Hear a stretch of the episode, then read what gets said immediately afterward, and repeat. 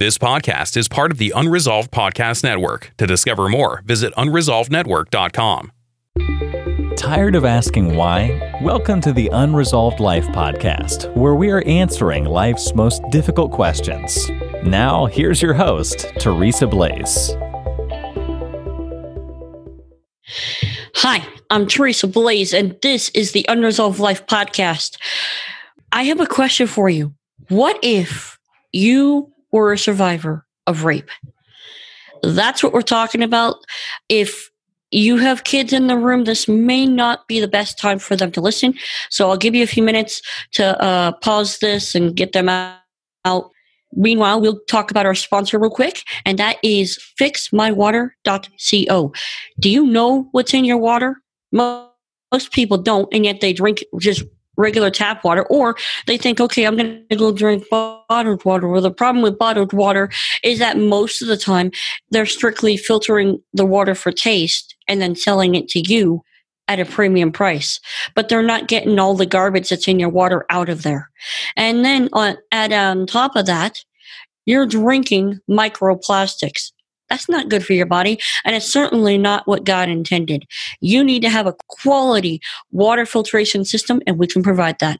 Go to www.fixmywater.co, fill out that information right there, receive a no cost, no obligation water quality report, and let's get you on the way for healthier, cleaner water. All right. Today, I have got Miss Lenita Reeves. She is the author of seven books, including her very first one, which is A Journey from Rape to Redemption. It is a excellent resource if you have been through something like that. And she's here to share her story. Lenita, welcome to the show. Thank you so much, Teresa, for having me. I'm excited to be with you today. Before we dive into the actual story, I want to get a little tiny bit of background. Did you grow up in the church? Were you always a believer? I did grow up in the church. And I, I say, however, with a caveat, my parents uh, gave us what they could give us. We grew up in a church um, that was a little bit restricted. You know, it was not inviting to the Holy Spirit. And uh, I saw a different side. You know, you know, we would be listening to certain type of music and certain kinds of things would be going on in the car until we pulled up into the parking lot of the church. So I grew up going to church, but I did not grow up or become a Christian until, you know, late in my high school years. That's very interesting. So, how did you actually come to Christ then? I was date raped when I was 15, uh, became pregnant after that. And I, I just sat in my room one day after going to church uh, with my parents. When I went to church that day, I was showing, I was pregnant, and I was, you know, it was the, you know, I first started showing the pregnancy just had just become evident. And the reactions I got from people were that of rejection and judgment. And I went home uh, after that and I said, you know, God, if you're real, I need you to show me because I don't want anything to do with your people after the way I was treated. And I, I just prayed that, you know, God, if you're real, I need you to show me, you know, for for myself. And he did. And he did. And he showed me, you know, throughout the process of my entire pregnancy and my subsequent year of high school, um, I graduated senior class president and number 10 in my class after having had a child. And I look back on it now and I know that it is just the hand of the Lord that was with me because I didn't know enough um, to to walk with Him as closely as I should have. But I see His hand uh, was on my life and His goodness was on me. It's phenomenal. It's kind of like you know Joseph when Joseph went was sold into Egypt. He was angry at his brothers all those years, but God never left him. God was still with him, you know. And we know he was angry because when he saw them again for the first time, he threw one of them in jail. You know, he took them through all kinds of rigmarole. And um, the Bible says that he spoke very harshly to them. And so we know out of the abundance of the heart, the mouth speaks. So we know he was still dealing with the anger and um, the unforgiveness, but God was still with him. And I look back on my own journey, even through those years um, of being raped. Date, I was date raped at 15, being raped, you know, and you know, having a child as a teenager, but being able to graduate the way I did, I know it was God. all the way. I want to actually go back to that night of the actual rape. And then I, uh, well, there's two things I want to touch on. I want to touch on that night, and then I want to touch on your parents' reaction to it. So, first of all, can you tell us, like, how how do, how that actually happened, and we'll go from there. How it happened and my parents' reaction. Well, how it happened was um, my parents. I believe my parents' divorce contributed to um, where I was at that time uh, in life as a teenager. My parents divorced when I was seven. And, you know, as a seven year old, you, you don't know all of what goes on between your parents. We just process the aftermath of it, you know, and uh, when they divorced, my mother had full custody of, of me and my sisters. I have two older siblings. And to us, it just felt like he didn't fight for us or that he didn't want us. So um, I, I believe that that impacted my journey even into my teenage years because I started dating a guy that, you know, Stevie Wonder could see I shouldn't have been dating him. But I was looking for that affirmation, that love, um, that nurturing, that leadership of a father. And I started dating this guy from the other side of the tracks. I was a nerd. I was a nerd and a straight A student and, and gifted and talented, but I, I wanted so bad to feel like I was attractive and desirable and, you know, you know, your body goes through goes through puberty and all of that stuff. So anyway, I started dating a guy that I should not have been dating. Um, I was in high school. He had already um, graduated from high school, um, but he, would come to the campus, and that's how I met him. Uh, and so uh, we had been dating. He had been my quote unquote boyfriend um, and I would uh, go out with him, hang out with him. But anyway, this one particular day, um, he came and picked me up, and he took me to an apartment, and he said we were going to uh, visit a friend. Well, we got into the apartment, and the apartment was empty. And I was like, well, I thought we were visiting somebody. He said, you know, oh, just relax, you know, and so on and so forth. And so we started making out, we started kissing, and uh, he uh, wanted the kissing to go further. And, you know, long story short, he forced himself on me in that empty apartment. And um, I, I just, at that moment, I just knew that I was trapped. You know, I, I, I wasn't strong enough to push him off of me. People couldn't hear me. And I just knew at that moment I, I was in a lot of trouble. After that, he actually drove me home he actually drove me home and um, I waited a few days. I was broken. I didn't know what to do, but I ended up telling my mother uh, what happened. And after that, he and I got into a fight and he physically hit me. And so I told my mother after the fight, she called the police. Um, and when the police came about the fight, I also told the police that he had raped me um, and that's that's how it that's how it unfolded. Was he ever charged? No, no, he was never charged. He was never charged. No, and emotionally, I wasn't in a place to pursue it at that age, and my mother didn't, You know, you know, I was I was fifteen, and and my mother didn't either, and I didn't press it. I just wanted to move on. I just wanted it to go away. Did your mom believe you? I'm, I'm pretty sure that she believed me. I think she was very frustrated um, because it was not a relationship that she approved of. And it was a relationship that, you know, she, we were constantly, you know, at it. Like she was like, why are you, you know, with this guy? So she was already not in favor of it, already frustrated um, by some of the things that were happening in the relationship already. So I just don't think she nor I had the emotional energy to pursue anything with the police. Um, and then uh, some of it also had to do with you know the way they handled the the interview when when they came out um, after us after us getting into a physical fight. Uh, we just felt like you know it wasn't going to go anywhere. You end up pregnant from a rape. Uh, can you kind of walk me through when you found out that you were pregnant? What were some of your thoughts? Were you told to possibly abort the child, and how did you come to the decision that no, I'm not going to do that? Yeah, yeah. When I got pregnant, I the the the thing that gripped me was fear. I mean, that was, you know, the thing that gripped me the most was fear. you know, and I, I, was not born again. I was not a Christian, you know. So, you know, the, it, there could have been a different father. You know, it wasn't determinative that I was pregnant from the rape. I had a lot of stuff going on, and when I when I say I've been redeemed, I've really been redeemed. So, uh, but the thing that gripped me the most was fear. I was definitely afraid because I didn't know how my mother was going to react, but I knew it was going to be negative. And, you know, I didn't know to what degree it would be negative. I knew she was going to be mad. I knew she was going to be upset. You know, I, I thought, well, maybe she's going to kick me out. Maybe this is the final straw. She can't take it anymore. You know, maybe this is going to be uh, the end, you know. And um, I was definitely, definitely afraid. And I felt very much alone uh, and abandoned and confused and didn't know what to do. Um, but I knew I had to tell her. I knew I had to tell her. I knew she was my my own my only hope at that point.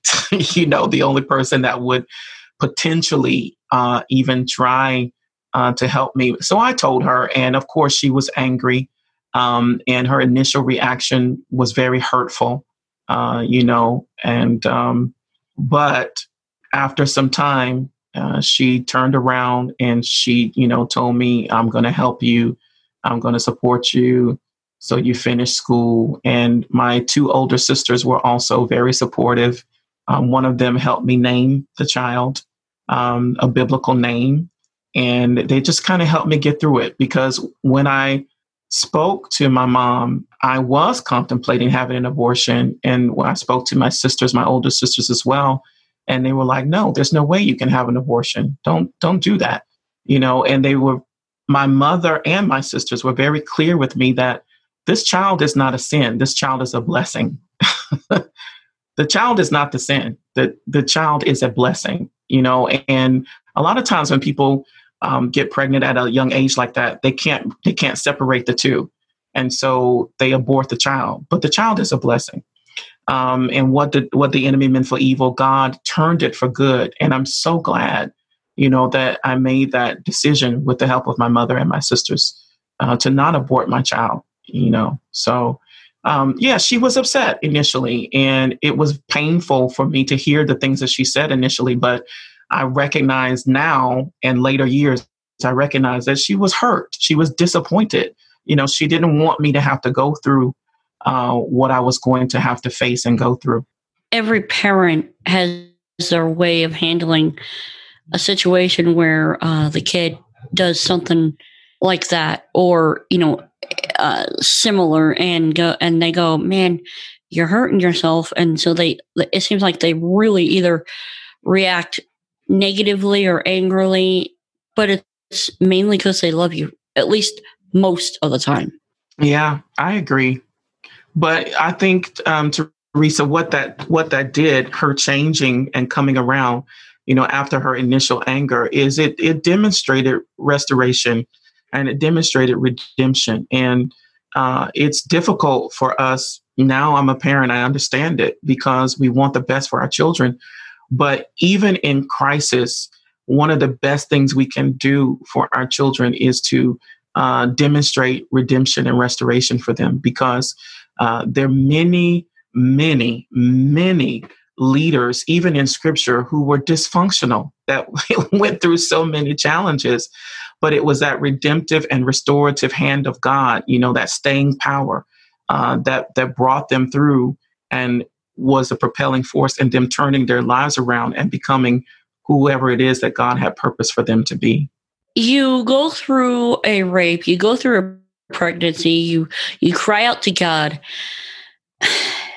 What happened after you left high school? And you, you see God's hand, you graduate high school, how does he how does he draw you into a tight relationship? Because i could tell i mean you got christ pouring out all over you and i and i and i could see that. But there had to be a journey from god if you're real to to where you're at now.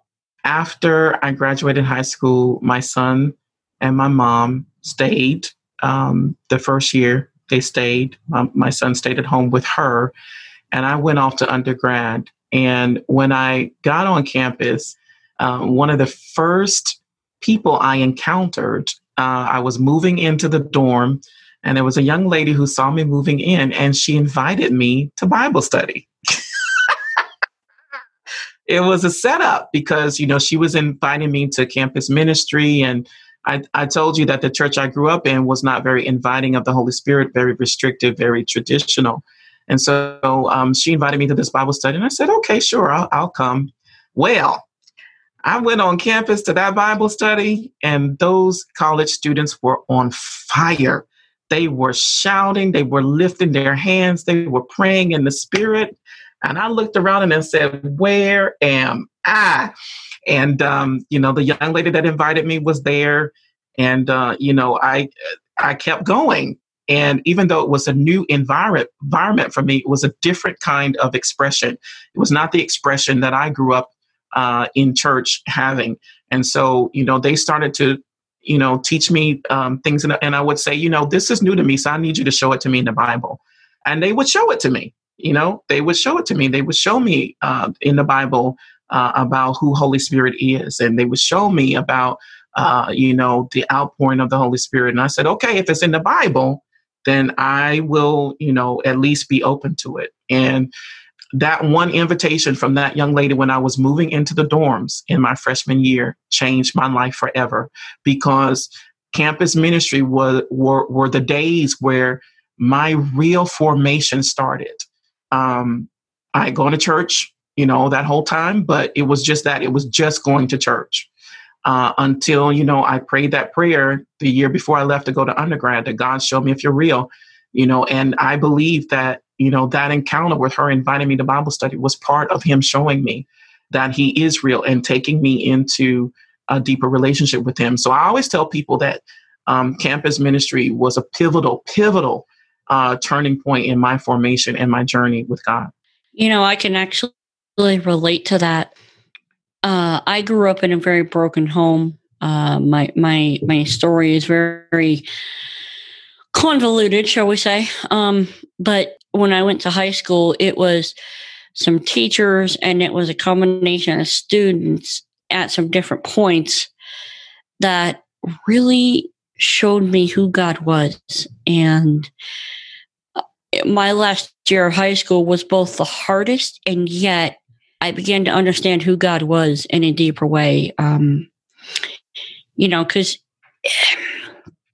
you know, it's also where I discovered that I love to write poetry, that kind of thing. And so I, I said that to say this, you know, I love hearing that because especially now, I mean, I went to school, we didn't, you know, we didn't have metal detectors before we walked into school, you know, and I mean, there was always the risk of uh, different things, but it wasn't as bad as it is now. And God still kind of was allowed, sort of, as long as you played by the rules. And I really see the need for him to be revealed in the next generation. I really see that need, especially if you're like in middle school, high school, somewhere around there. And yes, in college age, because you and I both know the statistics that by time someone hits college, if they are not grounded in their faith, they're probably going to lose it. Mm-hmm. I agree with you. I mean, I think that's another reason why campus ministry is so important. And um, like you said, there's such a need uh, to have God revealed to this next generation. I think is absolutely vital. What has God laid on your heart that you are looking to share with people um, who maybe might be in the same situation as you, or maybe not? I think that's a great question. And one of the things I would say is that your pain uh, doesn't negate your purpose. And, and one of the things I've discovered is that your purpose, your assignment in God, in life, existed before your pain. And whatever you go through, whatever pain you go through, it doesn't negate your purpose or your assignment. The other thing that I would say is that I know that a lot of people struggle with the question of why. Why did this happen to me? Um, and that was something that I think because of what I have been exposed to, I struggled with for a little bit, but um, I found answers in the scripture. And one of the things that I've, i found is that in um, First Samuel, in First Samuel, or Second Samuel, excuse me, chapter 13, there's the account when Tamar was raped by her half brother. And in that passage, it talks about the fact that he was vexed. He was he grew so sick. He was so influenced by evil that he grew sick and he grew thin, thinking about having sex with his half sister. And this that passage also goes on to say that after he raped her, he hated her. He he didn't even want to see her. He wanted her out of his sight. And one of the things that I understood from that is that when somebody is assaulted, it's because the perpetrator is under the influence of evil. They are under the influence of a evil spirit and a desire for power to exercise power and to dominate. Um, rape isn't just about sexual lust; it's about power. They somebody wants to exert their power on you, and a lot of times perpetrators are people who are very insecure and angry and um, want to to feel superior and other people to feel um, dominated by them. And so I understood that it, it wasn't God. It was this guy I was dating was under a demonic influence. He was under the influence of evil, and he had a will and a decision, and he decided to do it. Um, and so that helped me to let go of any question of why or any resentment that I had um, for God. And I came to find out that my mother had also been violated. And so I I prayed against that cycle. I didn't want that cycle to repeat. And those right. were things, yeah, those were things that it was the scriptures that really helped me to understand. It sounds like that was a stronghold in your family's bloodline. Well, I think for my mother, it, you know, I think it was something that the enemy wanted to repeat. You know, he wanted the cycle to repeat in the women in my family from my mother's side. And um, yeah, and so, you know, I just began to search the scriptures. And that's actually how I wrote the first book was the answers that I got from the scripture. And and one of the things I would also say is that when somebody is sexually assaulted, violated. You know, rape is to a woman what castration is to a man. You know, it's a stripping away of something. You know, when a man is castrated, there's a stripping away, right, of masculinity. Uh, and for a woman, rape is a, that stripping away of uh, femininity and, and innocence. Uh, but we can be restored through Christ. We can be restored. And you know i just also discovered you know because you know when, i didn't know what was going on with me uh, for years you know raped at 15 and all of these things are coming at you at one time it took me years to unrattle and unravel all of the things that were coming at me and i discovered from the scripture that when you are sexually assaulted it's not one thing that attacks you it's a package right? So there's first there's anger you're angry at the perpetrator you know then there's guilt there's blame. Maybe if i wasn't with them it wouldn't have happened. There's shame right? There's shame to tell people what happened to you. Uh, there's rejection right? You feel rejected. Uh, there's soul ties. So it's not just one thing that attacks somebody who's been sexually assaulted. It's a package. I needed the uh, the wisdom of god from the scriptures to really help me to see all of those things uh, oh, that man. i was dealing with. Yeah.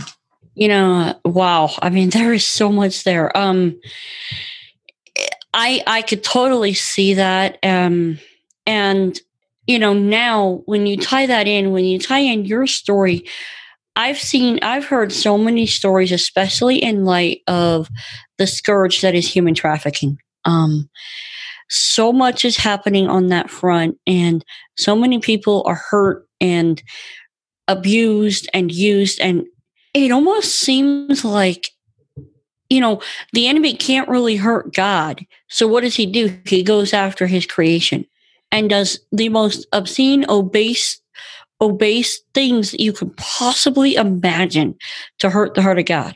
You know i i also feel like that sometimes the enemy tries to cripple people mark them early uh, early in life to cripple them from achieving their assignment or walking in their assignment and I think that rape and assault is one of the ways that he does it because he wants people to live in that shame and live in that rejection. And if you live in that shame and that rejection, you never have the boldness and the confidence to actually come out and be who God has assigned you to be. And so I believe that the enemy puts the greatest, greatest effort into silencing the greatest voices. And that's why, even though it's a common term, that's why I called the book Breaking the Silence The Journey from Rape to Redemption, because I feel like part of what he wanted to do was to silence my voice right? And to and to cripple my confidence in what god had assigned and called me to do. Amen amen.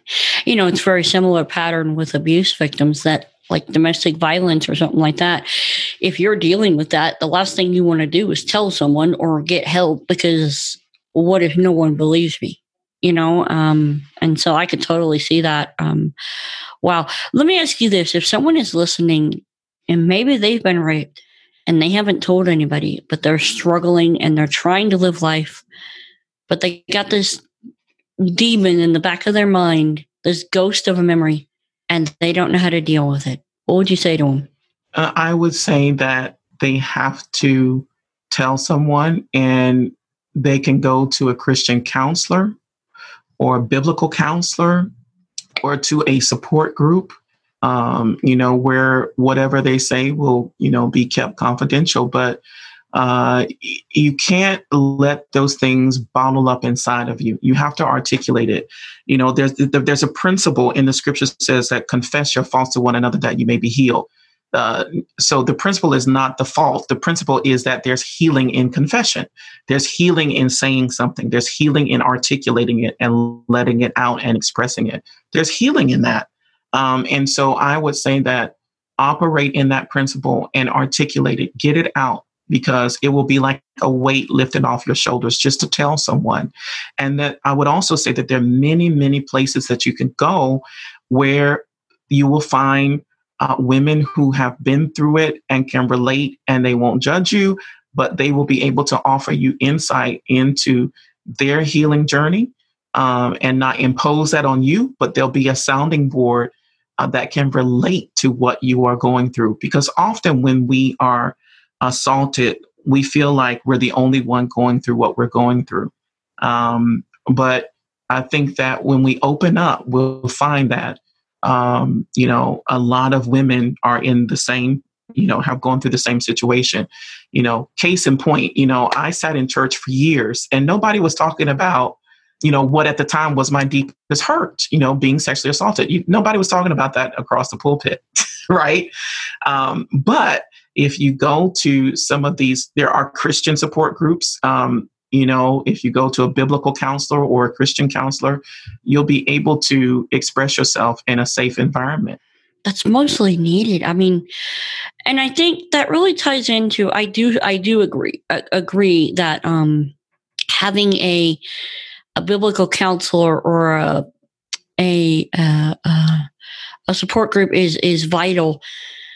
But I think you said something that I really want to touch on, and that's that these kind of subjects are not spoken about in the pulpit, or if they are, they're mainly whitewashed and shoved under the rug. That's kind of one of those things where I go, wait a minute.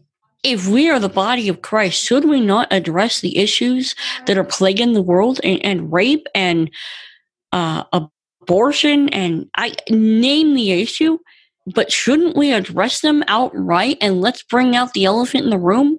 Absolutely. Absolutely. I, I so agree with you. And that's why I, uh, I continue to be very vocal about being a rape survivor, uh, even as a church leader. I'm very vocal about it. And I often get people who come and they say, I'm so glad that you are transparent. Thank you for being transparent.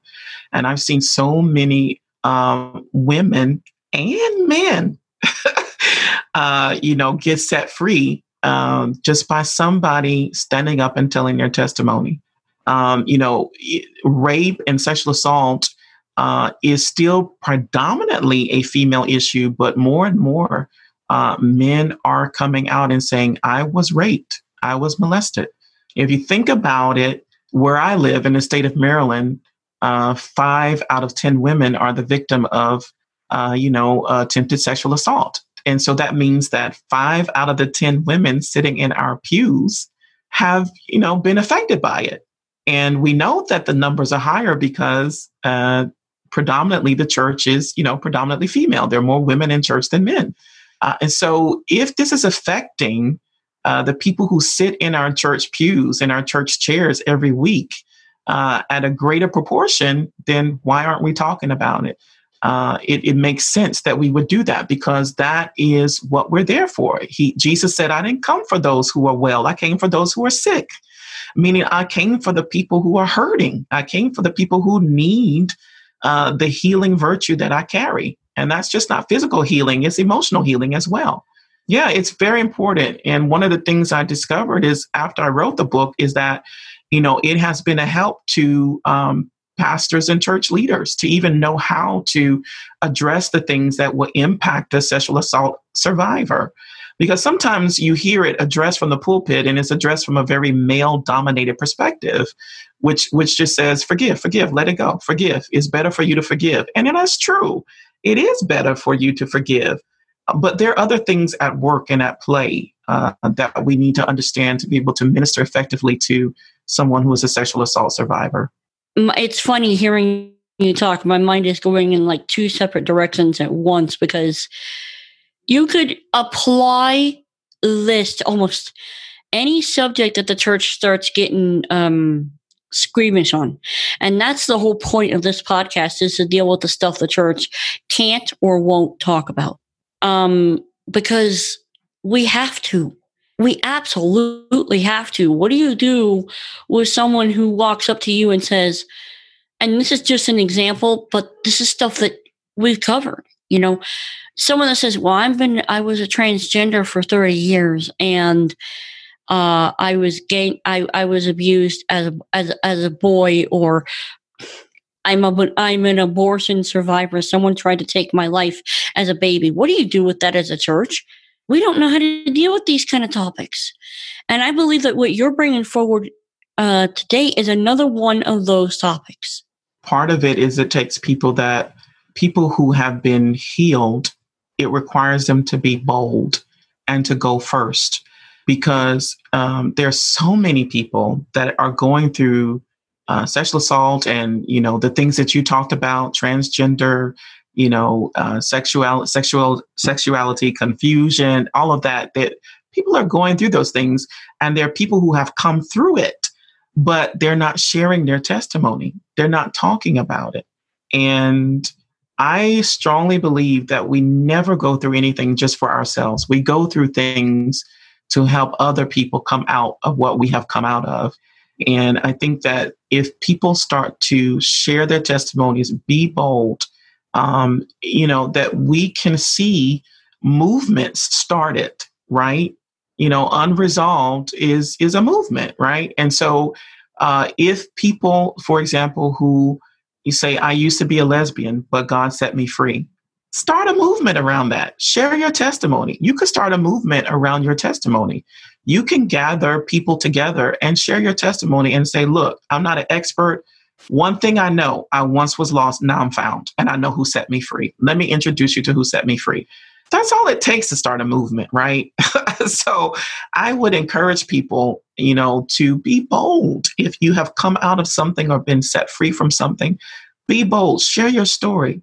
You can start a movement just around your testimony. And okay, it may not be tens of thousands of people, but who defines the numerical value of a movement? You know, I'm I'm reminded um, when I first started this podcast, just just to kind of underpin what you just said. You know, when I first started this podcast, I um it was started out of a need for me to get some answers. Um because as like I said, I had a lot of issues. Uh and the church wasn't giving adequate answers at the time. Um, you know, there it was typical patent churchianity answers, and I was just like, I'm done with this. I have questions and I'm taking them to the mic because I figure if I've got them, someone else does. I released like the first week or two episodes. And a week later, someone e- emails me and says, Well, I heard the interview that you did with the man that lost his mom to suicide. And because of your show, I'm not going to kill myself. Amen.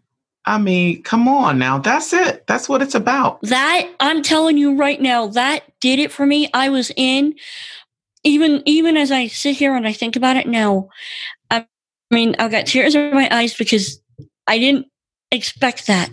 But if one life is saved, if one life is changed, then that's that's why we need to speak up. Yes. Hallelujah. Yes. That is it. That is it. I mean, that's why. What is your vision? I mean, now now that you seven books later, uh multiple podcasts and what are you looking to get into now? What is God leading you into now? I know that my mission is to communicate his voice and uh, to help people uh, to really walk in their purpose and their assignment despite pain or trauma. Uh, what God has done for me as He has turned my pain into a platform, and He's helped me to be in position to help other women and other people, you know, who have gone through uh, assault, trauma, all kinds of things in their background. He's given me uh, the ability to now help them to understand that you didn't go through what you went through because something is wrong with you. You went through what you went through because the enemy wants to silence your assignment and silence the greatness in you. And so um, I have a seminar that I used to teach face to face. I've now put it online. It's called the Purposeful Institute. And one of the courses in the institute is called Identity, Pain, and Purpose. One of the things we do is we help people to reattach uh, to places in their identity that they may have detached from because they were simply trying to survive. You know, when we go through pain, when we go through trauma, uh, we uh, go into survival mode and uh, we we yeah and we separate and we detach detach from the things that are causing us pain so you know you know that's why for example when children are abused they start talking to imaginary friends because they have to detach to survive they gotta find that place of fantasy. They fracture. In my journey, I found that there were places in me that I had fractured from, that I had detached from because I, I simply needed to survive. I needed to survive the feeling of abandonment, the feelings of shame, the feelings of rejection. So there were places that I detached from. And when you do that, you you hear people say things like, um, I feel like part of me is missing, or I feel like I never had a childhood or I feel like part of my adulthood is, is, is just gone. And that happens because of the detachment that is a result of trying to survive. And what we try to do in that course is to help people reattach and to help them rediscover the greatness that's on the inside of them and then go on uh, to walk in their assignment. And I think one of the other, um, and I don't know um, have you noticed that with a lot of the people that go through uh, experiences like that, their memories are shot? I mean, they can't remember, they have like gaps in their memory. Yeah, often. And often that is simply because of, yeah, simply because of the detachment, simply because it is too painful uh, sometimes to remember. And so uh, they block it out, you know. Uh, even du- even during the the process of being raped, some people they just go outside themselves just to try to escape, right? They try to just block it out, even during the actual moment of being raped. And um, and it's because of the pain.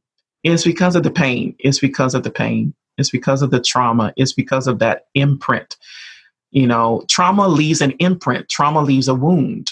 You know, and that's why we have expressions like blunt force trauma, right? the force the force left the imprint the force left a wound it left something behind uh, and so um, we try to help people to heal from those wounds and reconnect with the, the god-given greatness that's on the inside of them. Amen. Amen. Well i absolutely love what you're doing. I love what you're uh, what you're about. I love the fact that you're helping people get restored especially in those areas because there are so many um, people that need it. Uh, I am a survivor of trauma. Um, and so I definitely can relate to what you're talking about there. Uh, not so much the rape side of it, but yeah, I've had enough trauma in my childhood in my past that I can definitely relate to uh, what you're talking about. So thank you so much, Anita, for coming on and sharing your story. Well, thank you for having me. I, I appreciate you having me. And um, I, we are going to be sharing your book. Uh, can you tell people what uh, uh, title of your book and where they can find it? Sure. So the title of this particular book, um, most uh, relevant here, is called "Breaking the Silence: The Journey from Rape to Redemption." And all of my books are on Amazon. You can get it on Amazon and uh, Barnes and Nobles and all the major online book retailers. Um, and you can go to amazon.com forward slash author forward slash Lenita Reeves, L E N I T A R E E V E S. Or to keep it simple, you can just go to lenitareeves.com and you'll you'll find them. Right. And um, there your link we'll be linking to your um, book in the show notes as well. So uh, well Lenita, thank you so much for coming on and sharing your story. Thank you too. And I'm so glad for what you're doing with Unresolved. I think it's great and people need answers. And so I'm proud of you and I commend you for what you're doing. Thank you. Thank you. It's been a total God thing. Um, I mean, the podcast, which led to a podcast network, which led to, I mean, it's, it's been God. You know, we deal with really rough subjects here, and this is one of them. But I, but as you can see, there's he, there's hope and there's healing. And Lenita Reeves is just one of those people. If you know someone who is struggling, maybe they've gone through something like rape or sexual abuse or something related to that, would you share this episode, please?